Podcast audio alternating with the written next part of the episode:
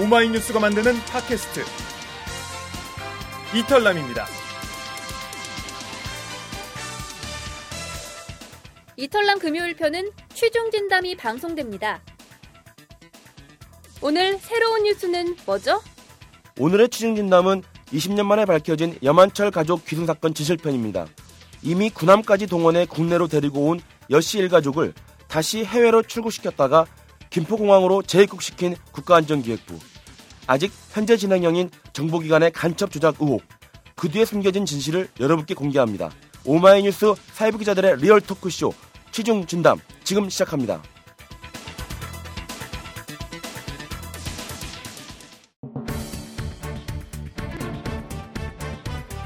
한 주간 여러분의 궁금증을 불러일으킨 사회 이슈의 숨은 이야기들을 속 시원하게 설명해 드립니다. 오마이뉴스 사회부 기자들의 리얼 토크쇼 취중진담.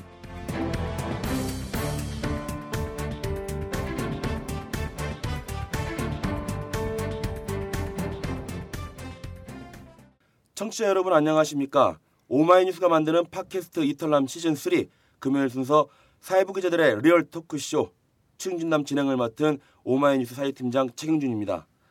지난 1994년 4월 세상을 떠들썩하게 했던 여만철 씨 일가족 망명 사건에 당시 국가안전기획부가 깊숙이 개입한 사실이 20년 만에 드러났습니다. 오늘은 이 기사를 취재한 사회부의 김도균 기자가 스튜디오에 나와 있습니다. 안녕하세요. 오마이뉴스 사회부 통일국방팀 김도균 기자입니다. 그리고 안기부의 이름은 국가정보원으로 바뀌었지만 여전히 그들의 보이지 않는 손에 대한 논란은 계속되고 있는데요. 이른바 서울시 공무원 간첩 조작 사건입니다. 지난주에 이어서 법조 출입을 하고 있는 안홍기 기자도 나와 있습니다. 예, 또 나왔습니다. 예, 그리고 오늘은 그 이주영 기자를 대신해서 댓글 등을 소개해주기 위해서 선대식 기자가 나와 있습니다. 안녕하세요. 선대식 기자입니다.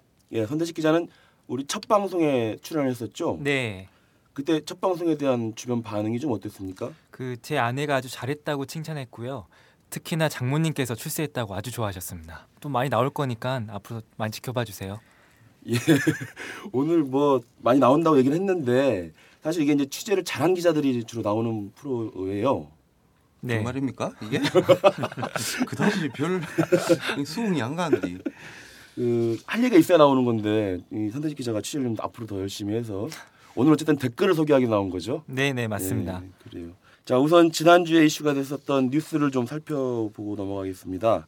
가장 눈길이 갔던 이슈 중에서 어, 1년간 공식 의상만 122벌, 대통령 no, 패셔니스타 yes라는 제목의 기사가 있네요. 이게 네. 어떤 내용입니까? 그 우선은 대통령이 총 122벌의 옷을 입었다는 거 보고 저도 깜짝 놀랐는데요. 이 기사를 간단하게 정리하면 박근혜 대통령의 패션 정치를 비판한 내용입니다.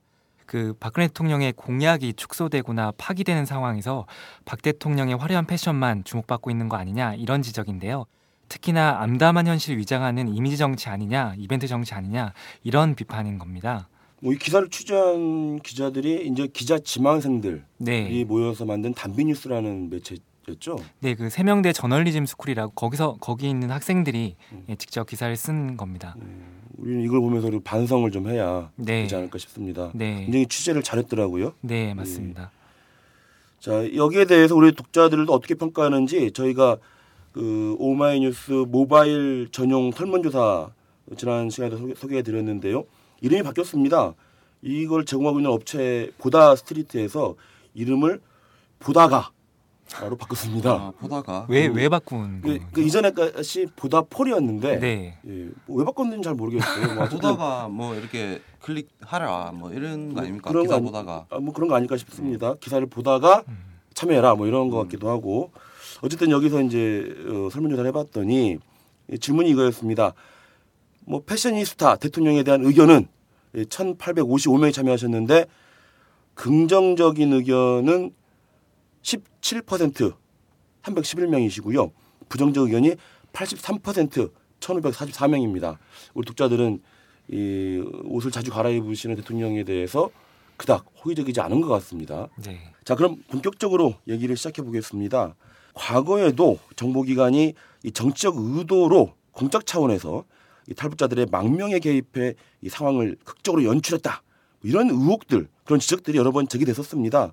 그런데 이것이 구체적으로 확인된 것은 이번 오마이뉴스 보도가 처음이었죠. 예, 그렇습니다. 2주 전 믿을 만한 취재원과의 식사 자리에서 지난 1994년 있었던 여만철 씨 일가 귀순 사건에 당시 안기부가 개입해서 일종의 정보 조작을 했다는 이야기를 들었습니다. 당시 여만철 씨 일가의 귀순 소식은 국민들 사이에 굉장한 화제가 됐던 큰 사건이었습니다. 저도 당시를 똑똑히 기억을 하는데요. 김포공항을 통해서 기자들에게 손을 흔들면서 입고 가던 모습이 지금도 어, 기억에 생생히 납니다. 그런데 사실 여씨 일가족은 이보다 전에 비밀리에 한국에 들어왔고 당시 안기부가 여씨 가족을 다시 외국으로 내보냈다가 데리고 들어오면서 언론을 통해 공개했다는 내용입니다. 어쨌든 취재원으로부터 전해 들은 이야기가 단서가 돼서 취재를 시작했는데요. 가족을 이끌고 한국에 들어왔던 여만철 선생은 지난 2005년도에 이미 고인이 되셨고 수소문 끝에 여만철 씨의 장남 여금용 씨를 만날 수 있었습니다. 네. 그 취재원을 통해 저, 전해 들은 얘기가 이제 취재의 단서가 됐다고 하셨는데 그렇습니다. 취재원을 밝힐 수는 없으신 거죠 지금? 네네 그렇습니다. 단호하시네요. 예. 근데 뭐 그게 취재원을 굳이 밝힐 필요가 없는 게 그때 그 기순을 했던 그 여만철 씨의 장남이죠. 그렇습니다. 금용 예, 씨 예. 입으로 직접 말한 거기 때문에 네. 그렇죠. 예뭐 굳이 뭐 그럴 필요가 있을까 싶습니다. 이게 지금 딱 20년 전 일입니다. 네 그 사실 20년 전에 이 기사를 썼으면 엄청난 대형 특종인데 그렇습니다. 뭐 20년 뒤에 밝혀지기 어쨌든 밝혀지긴 밝혀진 거지만 네. 지금도 물론 이 기사는 굉장히 큰 특종이에요. 그렇죠? 여금용 씨를 만났는데 여금용 씨가 한국에 들어온 게 18살 때입니다. 근데 이제 그렇죠, 예. 예. 금용 씨가 쉽게 어, 이 부분을 확인해 줄 건가 이 부분이 사실 이번 취재 관건이었습니다. 쉽게 말씀하기가 힘들었을 텐데 예, 그렇습니다. 말을 했나 보네요. 근데 아마도 본인에게도 20년 전의 기억은 마음속에 부담으로 남아 있었던 것 같습니다. 특별히 죄를 지은 것도 아닌데 온 국민이 기억하고 있는 귀순 과정이 실제 자신의 가족들이 겪었던 현실과 다른 데서 오는 일종의 트라우마가 아니었나 싶은데요. 다행히 여금용 씨가 용기를 내서 당시의 상황을 솔직하게 말해줬습니다. 예. 여 씨하고 이제 인터뷰를 좀 하신 건데 네. 그 그때 증언을 요약하면은 뭐 어떤 겁니까? 네.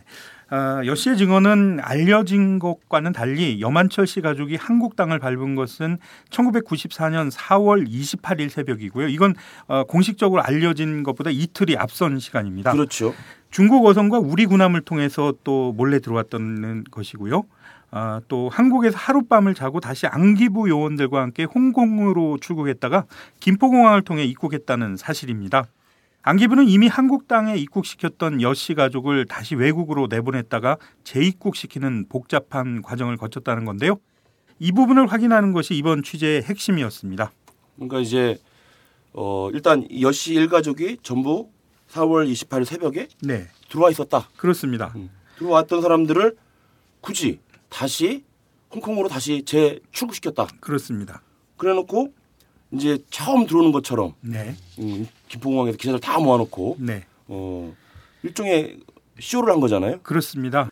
그러면 어쨌든 방금 말씀하셨듯 말씀하셨듯이 이 왜 이런 복잡한 과정을 거쳐야 했는지 네, 이게 좀 관건이겠네요. 네. 예. 어, 당시에는 당사자들도 똑같은 의문을 가졌다고 합니다. 여금용 씨도 그 지금 말씀하신 거하고 똑같은 의문을 가졌다는 거죠. 그래서 홍콩에서 안기부 직원들에게 왜 이렇게 복잡하게 왔다 갔다 해야 되느냐고 물었다고 합니다. 당시 안기부의 답변은 여씨 일가족의 망명 경로, 즉 중국 어선을 타고 중국 영해를 빠져나온 다음에 한국 군함과 접선해서 한국으로 들어오는 이 루트를 감추기 위한 일종의 위장 작전이었다는 설명을 들었다고 했습니다. 그러니까 이제 그 귀순 과정을 숨기기 위한 네. 그런 조치였다고 하는 건데 그렇습니다. 뭐 네. 위장 작전이라고 이제 김동 기자 얘기를 했는데 네. 사실 뭐 이 탈북자들의 망명 경로 이거 다 밝힐 수도 없는 거 아닙니까? 예, 그렇습니다. 대부분 탈북자들의 망명 경로는 관계 국가의 외교 마찰을 고려해서 제3국을 통한 귀순 정도로 공개되는 것이 보통의 경우입니다. 그런데 당시 안기부는 여씨 일가족이 김포공항을 통해서 입국하는 장면을 공개했는데요. 이건 다른 탈북자들의 경우와는 판이하게 달랐던 아주 드문 사례라고 말씀드릴 수 있습니다. 드문 사례다. 그러면 예전에는 좀 어떻게 진행이 됐었죠? 보통 알려지는 경우는 아주 드문 정말 드문 예입니다. 뭐 얼핏 생각이 나는 게 황장엽 비서라든가 네. 이런 거물급 탈북자들의 예가 아니고서는 어, 이런 경우가 별로 없었죠. 이미 들어 입국을 해 있는 상황에서 네, 다 같이 어떤 기자회견장에. 나타나가지고 네. 뭐 기자회견을 이렇게 해서 뭐 대충 음. 제3국 어디를 통해서 들어왔다 이 정도만 얘기를 하는 거지. 음, 맞습니다. 그때는 그 김포공항을 통해서 이렇게 그 해외에서 관광 갔다 오듯이 네. 이렇게 들어오는 그 장면을 그뭐 TV로 이렇게 뭐 네. 그렇습니다. 찍고 이제 뭐 네. 그랬던 거죠. 그게 굉장히 그 특이한 경우였죠. 뭔가 좀 냄새가 나네요 이게. 그때 뭐 그 당시에 보도에서도 그 언론 보도에서 그런 좀 의구심을 드러냈었던 거 기억이 나는 것 같아요. 읽은 기억이 나는 것 같아요. 그렇습니다. 네. 일부 언론에서 어, 이거는 굉장히 드문 사례다라고 보도를 했던 그러니까 그런 기자회견을 하면 될 것인데 네네네. 굳이 공항에서 들어오는 장면을 보여줌으로써 기자들이 몰리고 사람들 몰리고 맞습니다. 공항 막 어수선하게 만들고 네. 그 뭔가 이 좀 냄새가 난다. 그래야 그때부터. 될 예, 네. 그래야 될 이유가 있었던 그렇죠. 것 같습니다. 음. 그러니까 그래야 될 이유가 있었으니까 그렇게 한 것이지라고 네. 생각하면 이제 쉬운데 네. 그러지 않고서는 굳이 왜 그렇게 했을까? 그때부터 그렇습니다. 이제 의혹은 있었는데 네. 그 의혹이 이제 20년 만에 풀린 거 아닙니까? 네. 아까도 말씀드렸지만 20년 전에 그 이 기사를 썼으면 대형 특종이었는데 네. 그때 뭐 하셨습니까? 그때는 대학 졸업을 하고요. 예, 저 놀고 있을 때입니다. 놀고 있었군요. 네. 네. 아, 저는 초등학생이라서 제가 아마 그때 기자였으면 아마 이거 기필코 물, 물고 너, 넘어졌을 겁니다. 뭘 물고 넘죠? 그러다 넘어졌어. 넘어졌지. 아 그렇죠. 물고 늘어졌을 겁니다. 어, 물고 넘어지지. 네. 그때는 이제 오마이뉴스가 또 없었죠. 아, 네. 너무 아쉽습니다. 오마이뉴스가 있었으면 네. 그때 네. 오마이뉴스 있었으면 이런 아쉽네요. 기사를 바로 썼을 텐데. 네. 아마 PC 통신 시절이 아니었었나 싶습니다. 인터넷이 있었나요? 94년도에? 그때 주로 하이텔 뭐 나우누리 뭐 이런 그렇죠. BBS 전 천리안 많이 했었어요. 네. 천리안 천리안을 주로 이용한 이유는 네. 아, 천리안의 그, 그 팬들이 많았거든요. 그 가수들 팬 클럽이 많이 활성화돼가지고 아, 제가 그쪽에서 팬. 활동을 좀 했었습니다. 누 누구 팬 클럽에서 활동했어요? 어, 제가 그 이후에 그 핑클 팬 핑클 클럽에서 활동하고 매일 이렇게 채팅하고 이렇게 지냈어요. 핑클 팬들과 지금도 선대식 기자 뭐 회식 같은데 가면은 핑클 노래 부른다고 예, 율동과 함께 율동도 합니다. 율동도. 나중에 이 팟캐스트가 오디오가 아니라 영상으로 나가게 될 경우에 네. 한번 한대식 기자의 핑클 율동을 한번 들어 그거 하는 거 아내한테 보여줬습니까? 아 아직 보여주지 못했어요. 보여주면 좀 욕 먹을까봐 아직 보여주지 못했습니다. 보여주지 마십시오. 네. 그런 사람인 줄 모르고 결혼한 거예요. 자, 그 핑클 얘기는 이제 그만하시고 자. 지금까지 이제 얘기한 것이 그 이례적으로 이 열시 일가족의 귀국 그 현장을 언론 언론 플레이용으로 네. 어, 연출한 것 아니냐 이런 좀 의혹이 제기됐었다라는 말씀까지 나눴습니다. 네.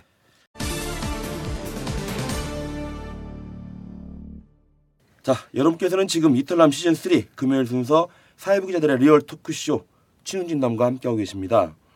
아까 말씀드렸듯이 지금 가장 핵심적인 의혹은 당시 안기부가 왜 이미 기순에 있는 염한철 씨 일가를 홍콩으로 내보냈다가 다시 데리고 들어오는 그런 복잡한 과정을 거쳤느냐 이거 아니겠습니까? 그렇습니다. 그분이 바로 의혹의 핵심인데요.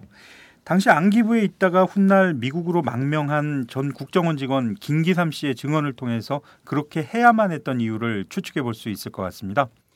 1994년은 김영삼 대통령의 문민정부 시절이었는데요.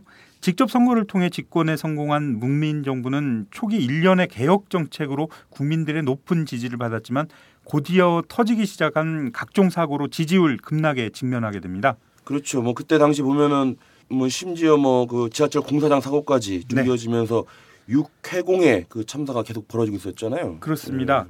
구포 열차 사고, 격포 여객선 침몰 사고, 목포 아시아나기 추락 사고 등등 육해공을 아우르는 연속 사고를 겪으면서 대통령의 지지율이 떨어지게 되자 이를 만회하기 위해 사건이 터지면 더 큰 뉴스로 이 사고를 덮는 방법을 쓰게 됐다는 거죠. 그, 그 얘기를 김기삼 씨가 책에서 책- 그렇게 주장하고 있습니다. 네네. 네, 예, 그렇습니다. 그렇죠. 네. 예. 북한 주민의 탈북 사건 역시 이런 정치적 목적으로 활용됐다는 건데요. 김기삼 씨는 그 대표적인 사례로 국군포로 조창호 소위의 귀환 사건을 들고 있습니다.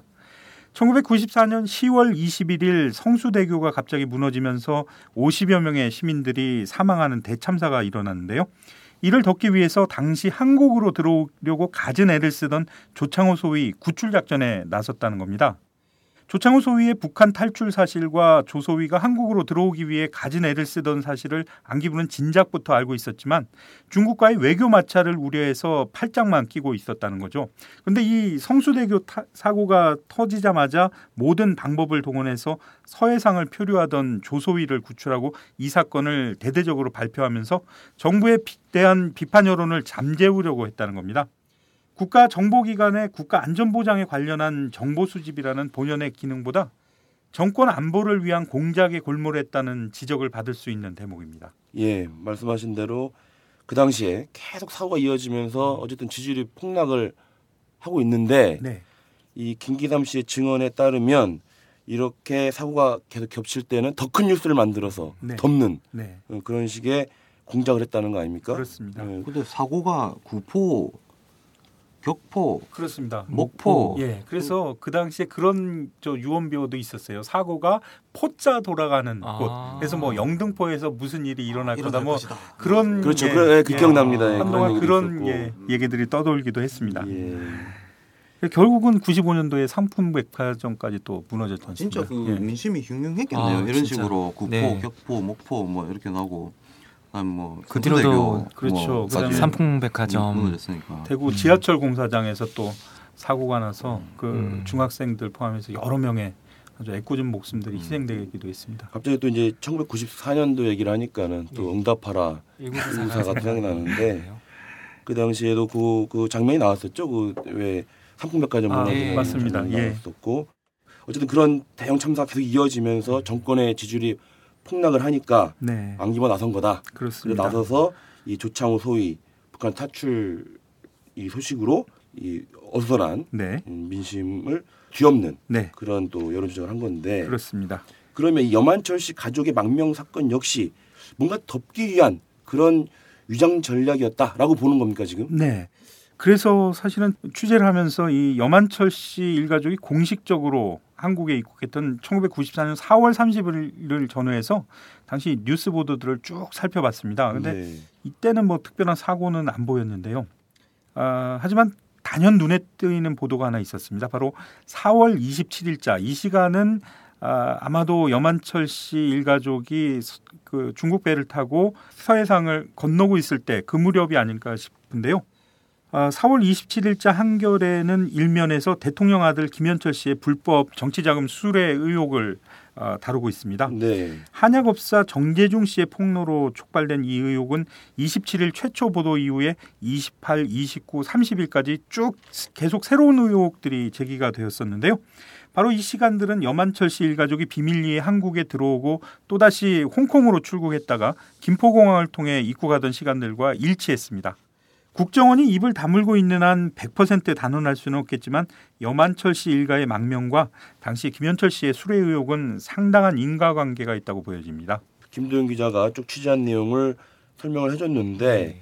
어, 다시 정리하자면 어, 한겨레에서 대통령의 아들 김현철 씨의 불법 정치자금 수수 의혹을 계속 보도하고 있는 차에 그렇습니다. 어, 여만철 씨 일가족을 이제 한국에 데리고 왔다가 네. 네. 음, 다시 홍콩으로 돌려보냈다가 다시 또 데리고 오는 이런 쇼를 연출하면서 이 건을 덮은 것 아니냐 네. 뭐 이런 지금 의혹이 제기되고 있는 거잖아요. 충분히 그런 의혹이 제기될 수 있는 대목입니다. 네. 안기부의 후신 네. 국가정보원은 계속 이거에 대해서는 뭐 어떻게 답변하고 있지 어, 않는 건가요? 답변이 아니라 사실이 아니다. 기사의 전체 내용이 사실이 아니다라는 짤막한 답변을 했습니다. 예, 기사를 쓸 때도 그 반론을 들었는 들으려고 어, 했으나 반론을 요청을 했었죠. 근데 음, 하루가 지나도록 답변이 없었고요. 네. 어, 하루를 기다려서 기사가 나갔고 국정원의 그런 그 국정원 관계자를 통해서 그런 입장을 전달받은 건 기사가 나가고도 반나절 이후의 일이었습니다. 기사가 나기 전에 좀 얘기를 해주면 좋은데 그러니까요. 꼭 국정원은 사실이 아니라면 먼저 이렇게 사실이 아니라는 근거를 좀 대고 맞습니다. 했을 네. 텐데 국정원 참 이상하네요. 제가 국정을 다녀본 적이 없어서 혹시 그 그때 그 일했던 분들이 다 퇴직해서 아 20년 전 아 그런 거 아닐까요? 그러니까 지금 현재 국정원에서도 모른다 이 내용을 음. 그럼 연락처를- 그럼 사실 확인이 안 된다라고 했겠죠. 아니 연락처 수소문 해보지 않았을까요? 퇴직 직원들한테 이게 맞는지 아닌지 아니 근데 어쨌든 간에 아까 안웅 기자가 말한 대로 그 그때 당시에 직원이 없어서 몰랐다면 오늘 모르겠다라고 답변했을 텐데 사실이 아니다라고. 답변했다는 거. 아닙니까? 그렇습니다. 확인해 봤을 때 예, 예, 예. 예. 근데 이제 중요한 거는 당사자 그때 홍콩으로 나갔다가 다시 들어온 그 당사자인 금용 씨가 네. 여 금용 씨가 내가 이렇게 갔다 왔다 라는 건데 거기다 대고 사실이 아니다라고 얘기하는 것도 좀 웃기네요. 그렇습니다. 그 취재 과정에서 여금용 씨 말고도 여금용 씨 그러니까 이 여만철 씨 일가족과 함께 어, 망명을 했던 다른 그 탈북자들을 통해서도 이 사실은 확인이 됐습니다. 그렇죠. 같이 그때 당시에 바로 같이 발표된 건 아니지만 그 즈음에 또. 어, 망명자들이 있었잖아요. 네네네. 예, 그들도 취재를 했다는 말씀이신가요? 그렇죠. 같이 예. 사실상 사실 그 중국에서부터 동일한 배를 타고 같이 왔던 사람들입니다. 그러니까 여금용 씨 증언뿐만 아니라 네, 그 당시에 같이 배를 타고 왔던 사람들의 다른 증언까지 있다. 그렇습니다. 그렇다면 뭐죠? 국정원에서는 그 안기부 음. 국정원에서는 이 본인들도 아니라고 하고 네. 같이 망명했던 사람들도 같은 얘기를 하고 있는데 네. 또 국정원은 또 다른 얘기를 하고 있는 거고 그럼 국정원이 거짓말을 하고 있다는 건가요? 그 세계 뭔가요? 하면서 굉장히 거짓말 하고 있다라는 식으로 얘기하는 거죠. 아니 안 그래도 그 지난해 국정원의 대선 개입 사건 때 워낙 많은 거짓말 봐왔기 때문에 네. 이것도 좀 그런 맥락에서 좀 이해가 되더라고요. 네. 그 아무래도 이 저 정보기관이기 때문에 본질적으로 폐쇄적일 수밖에 없다고 생각은 되는데요. 아, 국정원의 답변은 굉장히 실망스러웠습니다. 그러니까 틀린 부분 이 있다면 어떤 부분이 틀렸다 이렇게 지적을 하는 것이 아니라 모두가 사실이 아니다. 궁금한 게 있는데 그 지금 이게 1994년 4월에 이제 이 김현철 씨의 불법 정치자금 수뢰 의혹을 덮기 위해서 네. 여만철 씨 가족의 망명 건을 네. 꺼내 들었다라는 얘기인데 그 다음에 또 계속 그 뒤에는 이제 또 여러 가지 참사가 계속 이어지면서 지지율이 떨어지니까 어 몇 개월에 6개월 뒤에 그렇습니다. 10월 조창호 소위가 그렇죠. 예, 10월에 들어 10월에 또 조창호 소위를 데리고 오고 네. 그 조창호 소위 관련돼서는 그 인정하나요?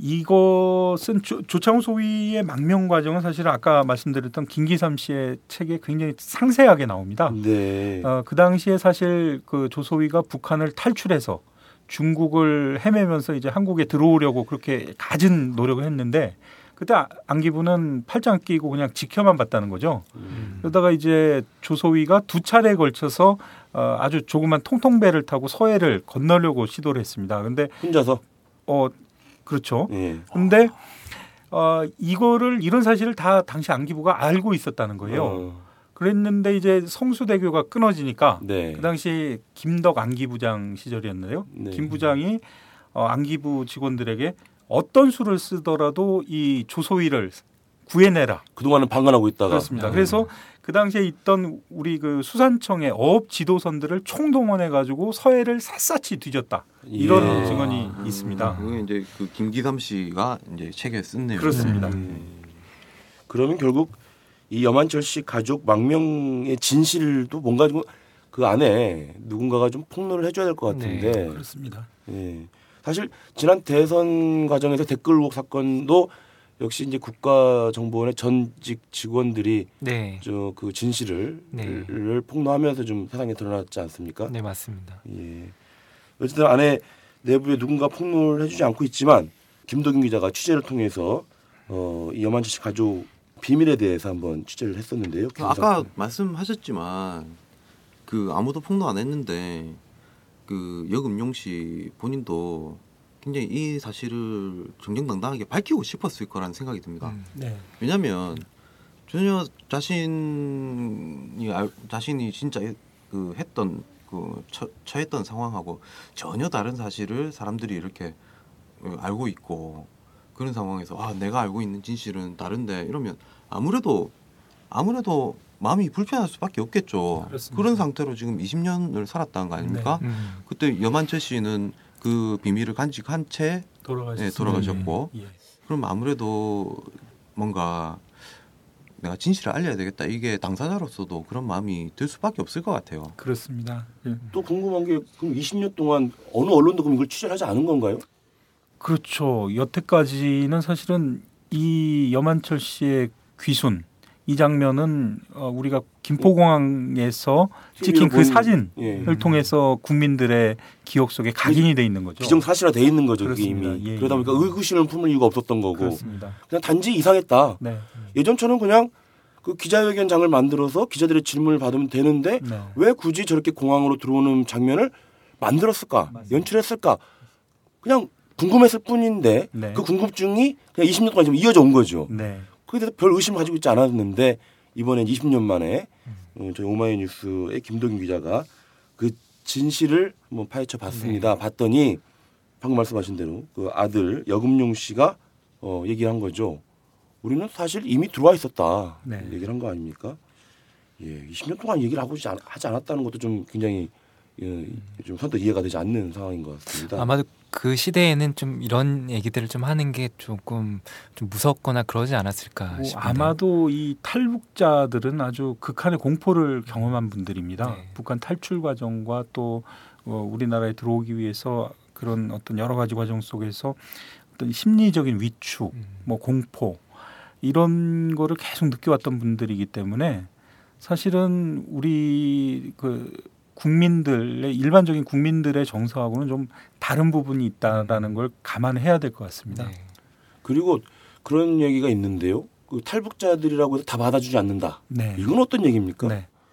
어, 당시에 그 이 여금용 씨 가족보다 한 4개월 정도 늦게 에, 이제 망명한 어, 김영덕 그 한반도 평화 번영 연구소장의 증언입니다. 이 네. 김영덕 씨는 굉장히 아, 독특한 이력을 가진 분입니다. 20살 때 북한을 탈출해서 남한에 들어와서 아, 또그 이분이 다시 남한을 탈출해서 북한으로 다시 입국하려다가 탈출해서. 예, 그래서 이분 별명이 빠삐용입니다. 아, 예, 탈출 전문. 그렇습니다. 예. 그- 그리고 아, 그 이후에 이제 연세대학을 졸업하고 탈북자 출신의 최초의 국회의원 보좌관을 한 분입니다. 네. 예, 그리고 또 그 이후에 미국에 유학도 갔었고요. 그래서 야, 어, 파란만장한 삶을 그렇습니다. 사셨네요. 영화네요, 예. 영화. 네. 근데 이분 같은 경우에는 이제 그 당시에 북한을 탈출해서 북경과 뭐 청도 그다음에 베트남 등지의 한국 대사관에 계속 귀순하고 싶다. 한국에 데려다 달라.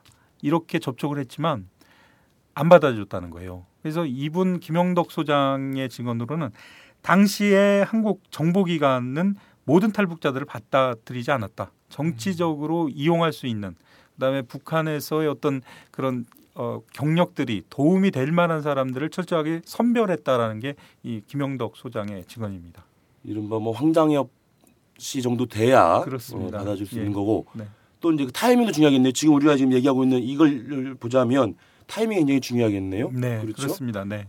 예, 뭔가 이 국내에 뭔가 이 간접 사건을 터뜨리거나 또는 탈북자들을 망명을 사건을 발표하거나 네. 이런 것들이 계속 국내 상황과 연결되어 있었다. 그렇습니다. 그- 그래서 결국 정치적으로 이용하고 있다 네. 이런 얘기 아닙니까? 네. 국정원에서는 그럼 이런 탈북자들의 현황, 그러니까 이제 지금 망명을 못한 네. 이 탈북자들의 현황을 지금 가지고 있는 거겠네요. 그리고 가지고 있다가 이 실탄처럼 필요할 때 한 번씩 쓰는 이런 거 아닙니까 지금?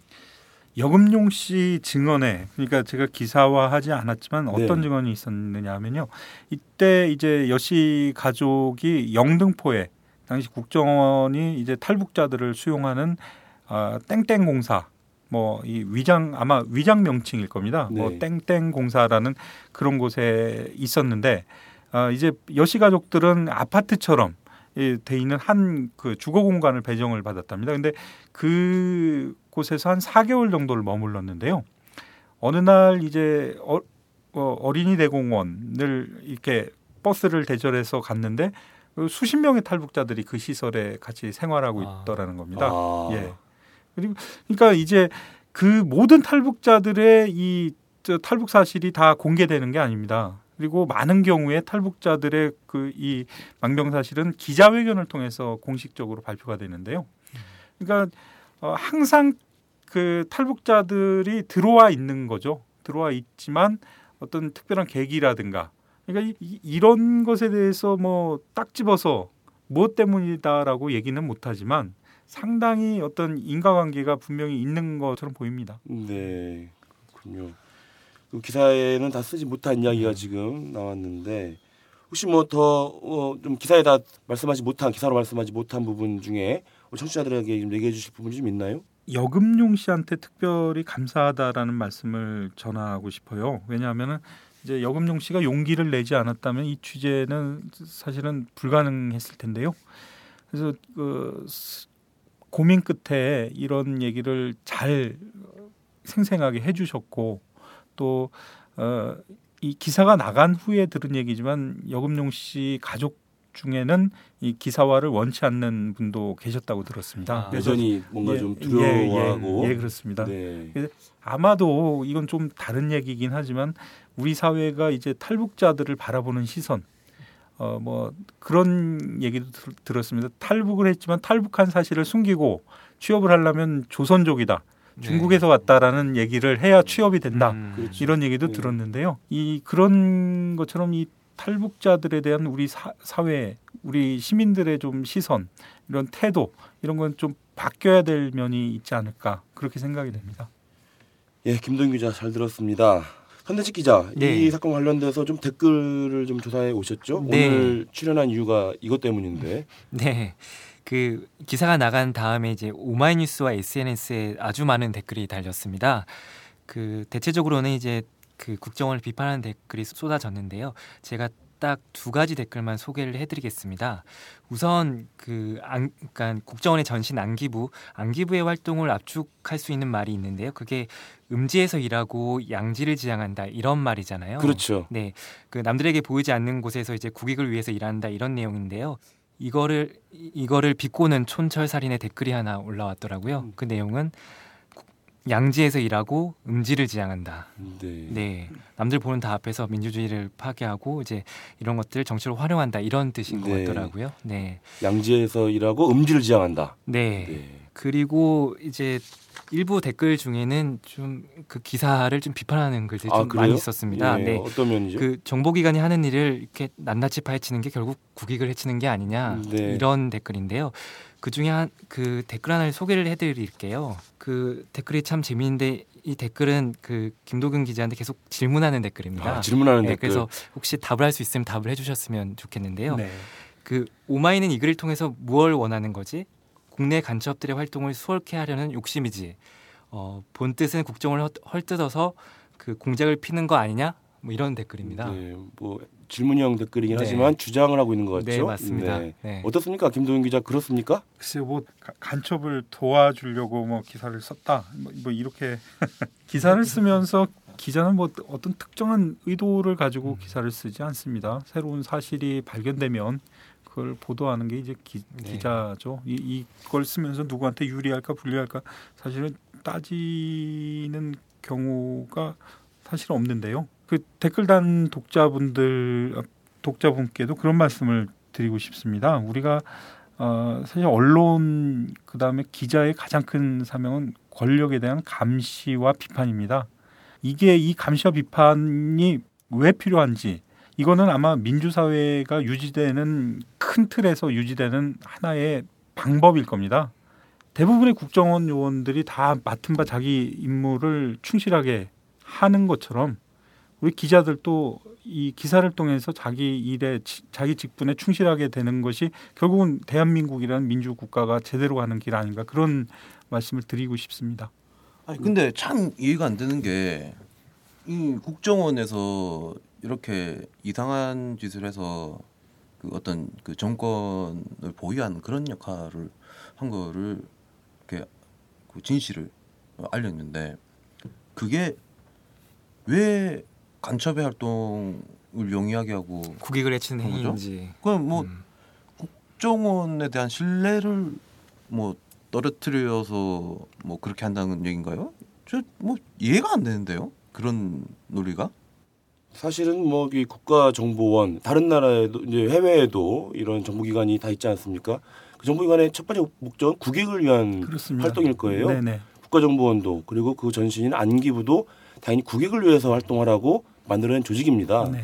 근데 지금 그 국익 차원에서 활동을 해야 되는데 오히려 국익이 아니라 정권의 이익을 위해서 활동했다라는 것을 좀 밝혀낸 거 아닙니까? 네. 이것이 뭐 간첩 활동을 용이하게 했다는 것과 연결될 일은 없는데 뭐 그렇게 보시는 분들 오히려 말입니다. 국가정보원이 정정당당하게 일하지 않고 사건을 조작하고 여론을 사건으로 여론을 뒤집으려 하고 이런 짓을 한, 한 계속되면은 그때부터는 국가 정보원을 믿을 수가 없는 거죠. 지금 상당히 신뢰가 많이 떨어져 있습니다. 지금 제기되고 있는 그 유성 씨 예. 서울시 공무원 간첩 사건 증거 조작 의혹 이것만 봐도 아 이제 더 이상 국정원을 우리가 어떻게 믿을 수 있을까? 네. 왜 멀쩡한 사람을 한 사람을 간첩을 이렇게 만들어서 그 한 사람의 삶을 파괴시키는가? 그리고 제출된 증거들도 하나도 인정할 만한 것들이었고 이런 국정원을 어떻게 믿을 수 있을까? 그럼 나중에 만약에 진짜 간첩이 간첩을 잡았을 때 국정원이 이 사람이 진짜 간첩입니다. 이랬을 때 과연 우리가 국정원을 믿을 수 있는가? 그러면 그때야말로 그 간첩이 자유롭게 활동하게 되는 거죠. 원인은 국정원이 스스로 이런 사건들을 조작하고 못 믿도록 행동하는 거. 스스로 그 늑대 아니 늑대 소년이 아니고 양치기 소년. 네. 양치기 소년. 스스로 네. 양치기 소년이 돼가고 있- 있는 거죠. 그게 문제죠. 예. 지금까지 여만철 씨 가족의 망명과 관련된 그 진실을 한번 어, 들여다봤는데요. 방금 선대식 기자가 댓글도 소개를 해줬는데 네. 우리 넷, 어, 오마이뉴스 독자들은 어떻게 생각하는지 또 어, 설문조사를 해봤습니다. 보다가 보다 폴이 아니라 보다가 질문은 이렇습니다. 국정원 정치적 목적으로 탈북자를 이용했느냐라는 질문에 1,467명이 참여하셨는데요. 무려 93%인 1,362명께서 그렇다라고 답변하셨습니다. 네. 그리고 아니라고 답변하신 분이 겨우 7%였습니다. 결국 또 독자들이 판단을 하실 부분인 것 같습니다. 자, 지금까지 여만철 씨 일가족 사, 망명 사건에 대한 얘기를 들어봤습니다.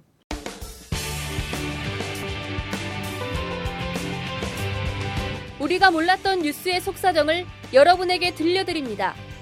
오마이뉴스 사회부 기자들의 리얼 토크쇼 취중진담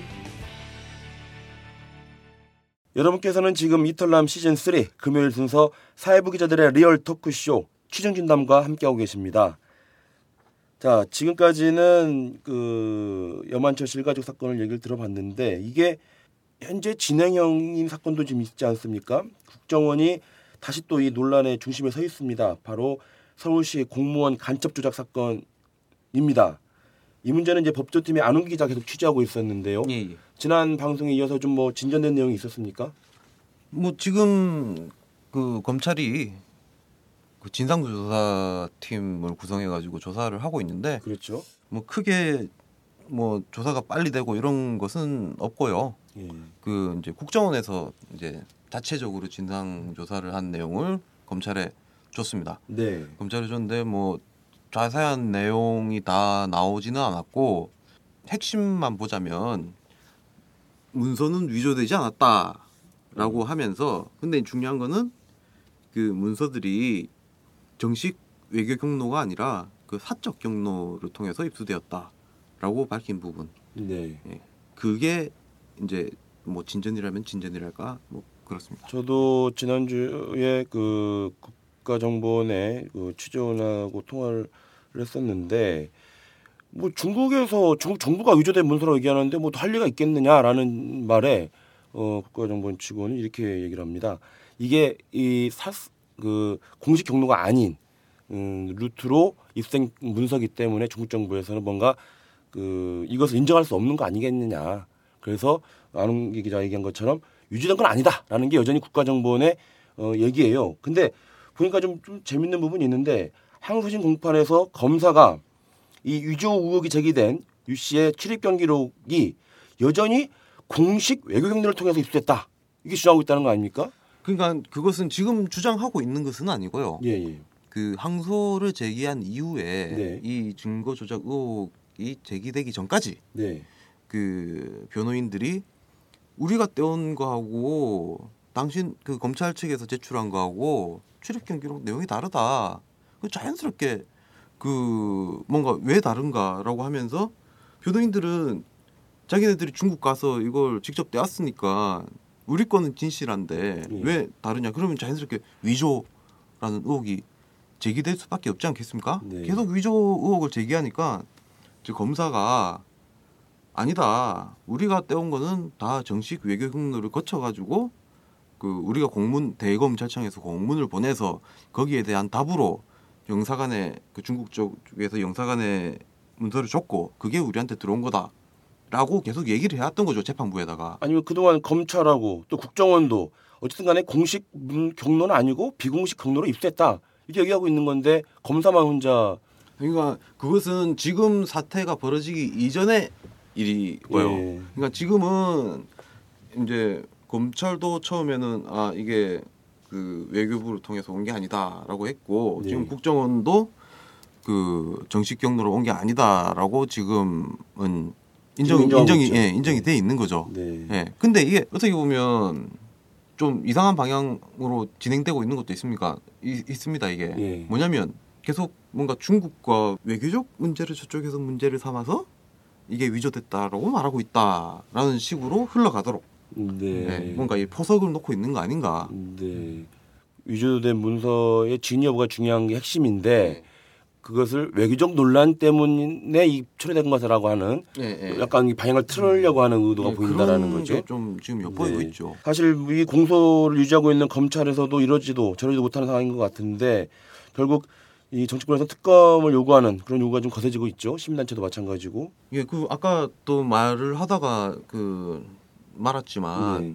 검사가 의혹 제기 이전에 이게 계속 정식 외교 문서라고 계속 외교 경로로 들어온 문서라고 계속 강변을 해왔지 않습니까? 네. 그럼 재판부로 이렇게 재판부가 봤을 때 속이려고 한 거나 마찬 마찬가지예요. 재판부를 속이려고 네. 계속 어, 해왔던 거나 마찬가지죠. 어. 그러면 이 검사를 계속 믿을 수 있겠습니까? 검사가 이 계속 주장하는 거를 계속 재판은 계속되고 있고 그렇죠. 앞으로도 계속 검사가 하는 말을 믿을 수가 있겠습니까? 어. 계속 검찰에다가 그 사건을 맡겨놓을 수 없는 상황이 돼버린 거죠 지금은. 그렇죠. 지금 이 검찰의 그 서울시 공무원 간첩 증거 조작 사건 관련돼서 안웅 기자 얘기를 들어봤습니다. 이 검찰이 항소심 공판 과정에서 사실상 지금 현재 이제 드러난 대로 하자면 공식 경로를 통해서 입수한 문서가 아님에도 불구하고 이미 이전에는 이 재판부를 속이려 한것 아니냐라는 의혹이 제기되고 있는 만큼 이 검찰이 계속 수사를 하게 놔두는 것이 과연 옳은 것인가라고 하는 지적이었습니다.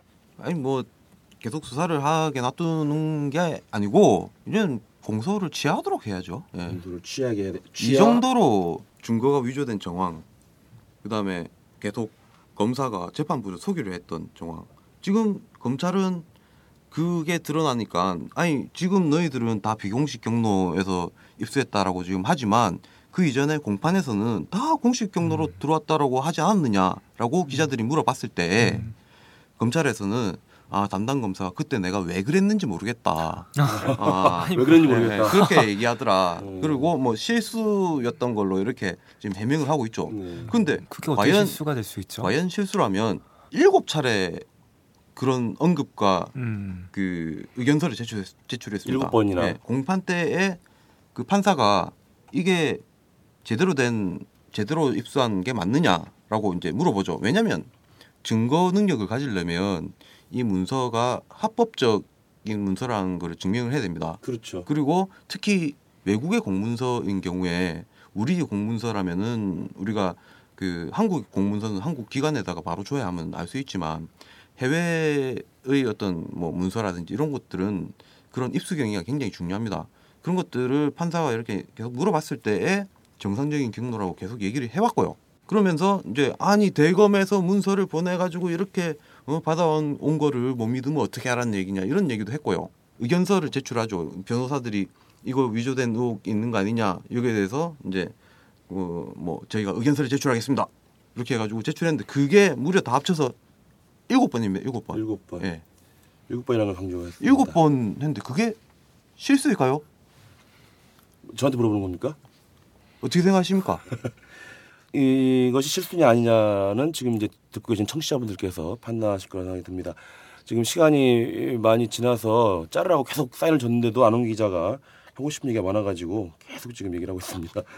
자, 지금까지 그 여만철 씨 일가족 귀순 사건의 진실 을 얘기를 해봤고 이어서 안홍기 기자와 함께 예, 그 서울시 공무원 간첩 조작 사건에 대한 얘기도 들어봤습니다.